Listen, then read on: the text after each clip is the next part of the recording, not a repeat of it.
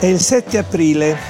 Oggi eh, l'agenda riporta molte date interessanti da ricordare, in particolare eh, per eh, i compleanni o per gli anniversari di nascita. Il 7 aprile del 1915 nasceva Billie Holiday, nel 1920 Ravi Shankar, il grande maestro di musica indiana.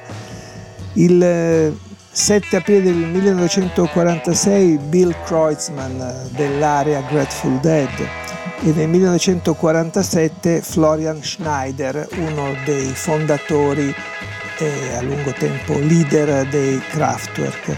Nel 1949 nasce John Oates di Hall Oates ma soprattutto io vorrei eh, ricordarmi del 7 aprile 1943, quando nasce Mick Abrahams, un eh, chitarrista magari di secondo piano rispetto ai testi eh, principali della storia del rock, ma che ha avuto un ruolo non secondario nell'avventura dei Jethro Tull, in particolare dei primissimi Jethro Tull. Infatti Mike Abrahams, eh, che eh, nasce il 7 aprile del 1943, eh, fu nella formazione iniziale, quindi tra i membri fondatori dei Jethro Tull, eh, insieme a, naturalmente a Ian Anderson che poi non ha mai abbandonato la nave. Ecco, Mike Abrahams è un chitarrista che dette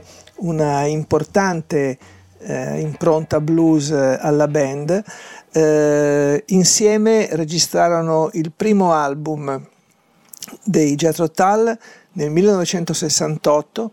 Quell'album si chiamava This Was ed era un album eh, molto interessante, intrigante, eh, usciva un po' dai canoni del suono dell'epoca, non era eh, principalmente rock, non era psichedelico, eh, non era Ehm, solamente blues, eh, aveva delle influenze anche jazzate, insomma era un album eh, di intelligentissima fusion, eh, un termine che all'epoca naturalmente non si usava per questo genere di musica.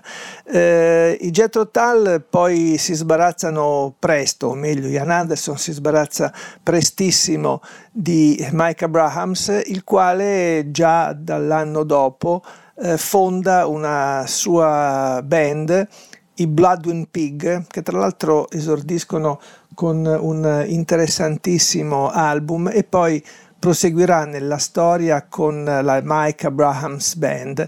Insomma, un personaggio che alla chitarra forse avrebbe meritato più fortuna, una maggiore visibilità e sicuramente eh, lo si ricorda soprattutto per i primi passi. Eh, poi sono un pochino perse le sue tracce, ma andando a riascoltare il eh, primo disco dei Jethro Tull sicuramente c'è la sua mano che si staglia molto precisamente nel repertorio e nelle esecuzioni. Eh, un brano per tutti che ci può aiutare a riscoprire il gusto dei primi Jethro Tull è quel brano, quel titolo che poi a lungo eh, Ian Anderson ha ripreso in concerto, quindi qualcosa che evidentemente eh, gli stava molto a cuore. Si chiama A Song for Jeffrey e sono Jethro Tull 1968 alla chitarra Mike Abrams.